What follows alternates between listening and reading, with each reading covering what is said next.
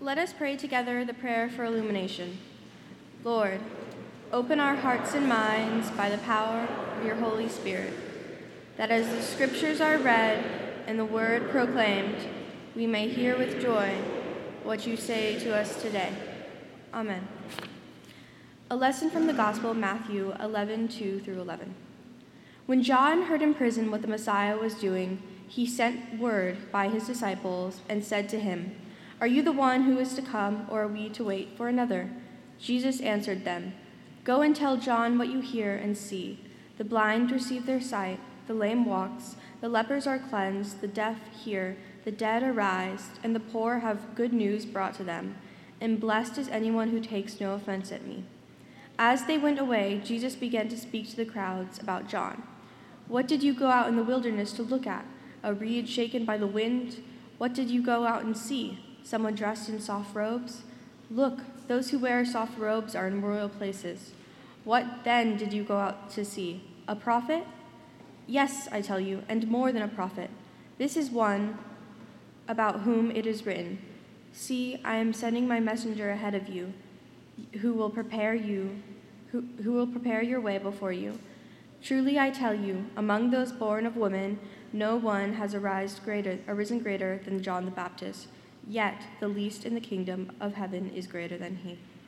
The word of God for the people of God. I'd like to invite any children who are here in the sanctuary to come join me up here. And if you're worshiping from home, just move a little closer to your screens and we'll have a moment together with all of y'all and me and one of my old friends. Good morning, good morning. Good to see you all. Come on down. It's all good. Well, I want to introduce you to a very old friend. His name is Gilly, and he has been my friend for almost, well, I'll say at least 35 years. Can you believe that, how old he is? A friend of mine gave him to me in high school. And I've had him for so long and I've hugged him so much that he doesn't really even sit up straight anymore. He just kind of, he's getting a little tired. But Gilly was with me in high school, and then he went with me to college. In my first apartment, with my first job, he has been with me my whole life. And everywhere I have lived, Gilly has stayed in my room. And there have been some times when I've gone through some hard stuff, like when I was really sick, or one time I had to have surgery, or when my parents passed away, and I was really sad. And I could just put Gilly's little arms around my neck and just hold on to Gilly and cry. There were times when I was really happy and I could squeeze Gilly with all my excitement or throw him up in the air and say, Oh, I'm so excited. I get to go to this party or I get to do this fun thing. So Gilly has been with me in all the ups and downs and happy and hard times in my life. Yes? Well, you get to do some fun things too. Yeah, that sounds really fun. Maybe you need a stuffed animal you can toss up in the air. That's very exciting. Well, one of the things that Gilly helps me remember and sort of reminds me of, even though, you know, he's just a stuffed animal, somebody took some fabric and fuzzy things and put some soft things inside and, and just made this stuffed animal. But Gilly reminds me of how God is with me in everything. And even if things are hard and difficult, God is with me. And when things are good and I'm really happy, God is with me. One of the things we say in church, if, if once you get old enough to stay through church, you'll get to say over and over again, God is with us. We are not alone. And that's one thing that sometimes stuffed animals can remind us of, and we can always remind each other of that. Let's pray together. Gracious God, we thank you for being with us in everything. When we're sad, when we're happy, when times are good, when times are hard. You never, ever leave us. Thank you for this season of the year where we learn about Jesus, who's also called Emmanuel, a name that means God is with us. Thank you for Jesus. And in his name we pray. Amen. Okay, if you are three, four, or five, you can go with Pastor Chris or Pastor Maggie to Children's Church. And if you're older than that, you can go back to sit with family or friends.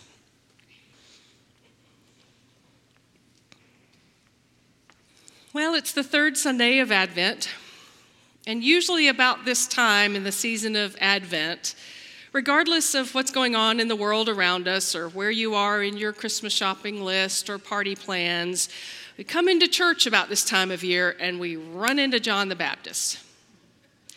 This guy dressed in camel's hair and eating locusts and pacing up and down the banks of the Jordan River, preaching repentance. And when the Pharisees and Sadducees come to him, he says, You brood of vipers. And I remember last year, Aaron just relishing that opportunity to look out into the sanctuary and say, You brood of vipers, right? right. That's the John the Baptist we're used to bumping into in Advent because he was the prophet that God called to prepare the way for the Messiah. He was the one in Jesus' generation to be most immediate in preparing the people, calling them to self examination, calling them to get ready. And he did that so faithfully. We see him at the beginning of Matthew's gospel preaching on the banks of the Jordan River and calling people to repent, for the kingdom of heaven is coming near. He tells them that that the Christ is coming with wrath, and he will have in his hand the winnowing fork, and he will separate the wheat from the chaff, the good and the bad. So you better get your life in order. Wake up, he's coming. Be ready. But that's not the John the Baptist we see this morning. This morning, when we find John, he's in prison. Time has passed, months, perhaps years. And John has been thrown into a cell by King Herod, for he dared to criticize King Herod. He spoke out and called Herod to account for marrying his brother's wife. And so Herod wants to shut him up, and so he shuts him up in a prison cell.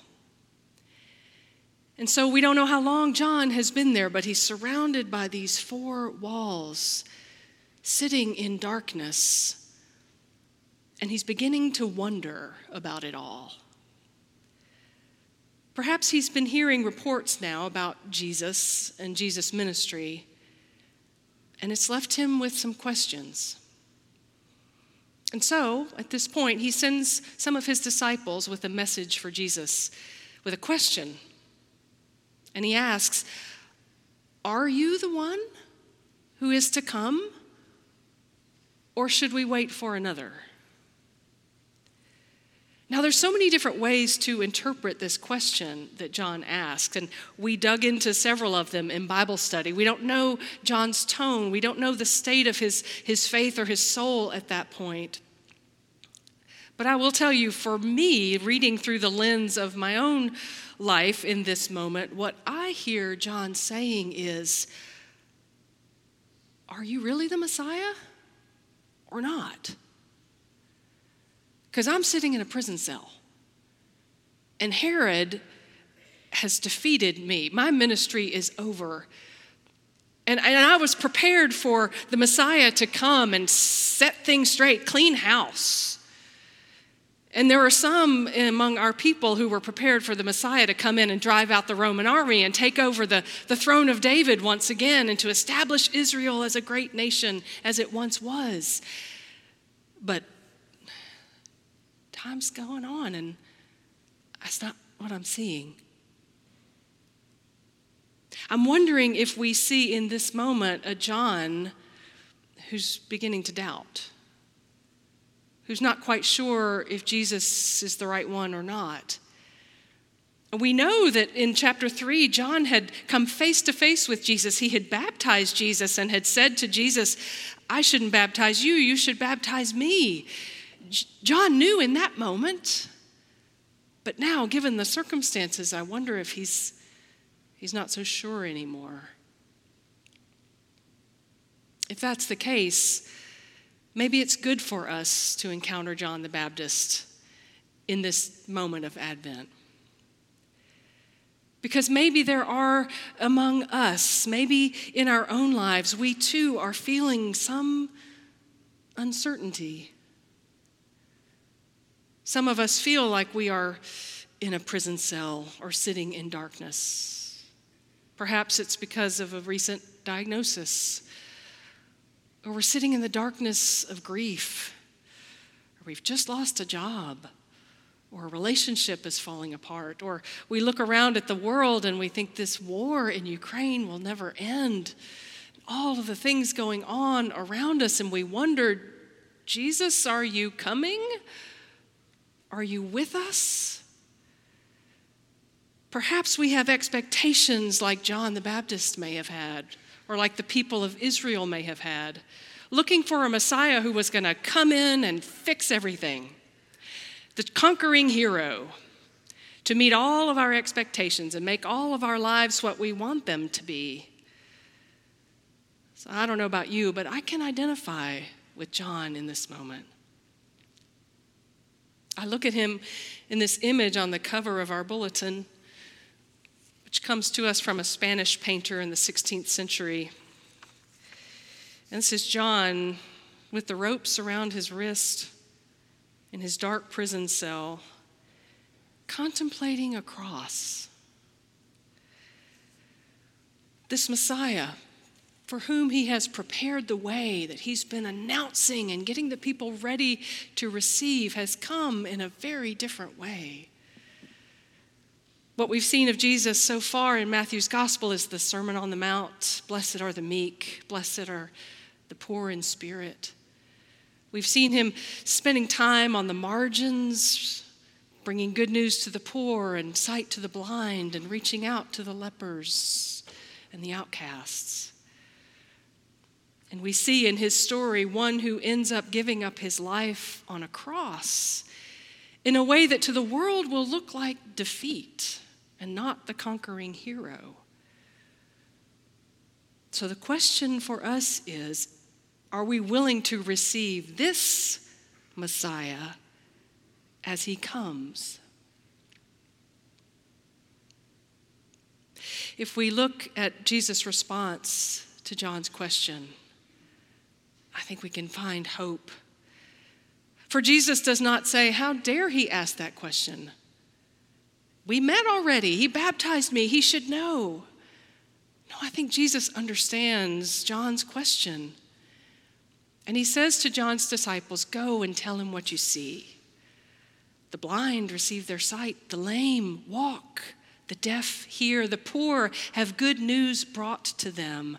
And blessed is anyone who does not stumble over me because of who I am. Yes, John, Jesus says, I am coming in a way that perhaps you did not expect, but can you see the kingdom of God being fulfilled in this work that I'm doing? Can you see that rather than standing apart and judging and, and waving my winnowing fork around and cleaning house, that I am coming alongside the hurting and the lost and the left out and the grieving?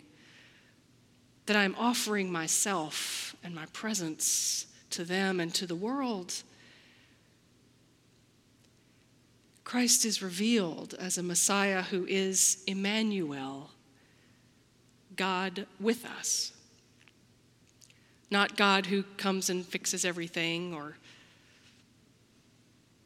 ends all of our problems or resolves everything right now. Though we do believe that day is coming. But for the time being, as we wait in Advent, my prayer for myself and for all of us is that we can examine what our expectations are and let them go and allow ourselves to receive the Messiah who is coming to us, born in poverty, a powerless, vulnerable little baby who will live among the poor and die on a cross, and somehow, through the mystery of the incarnation, save us all Thanks be to God.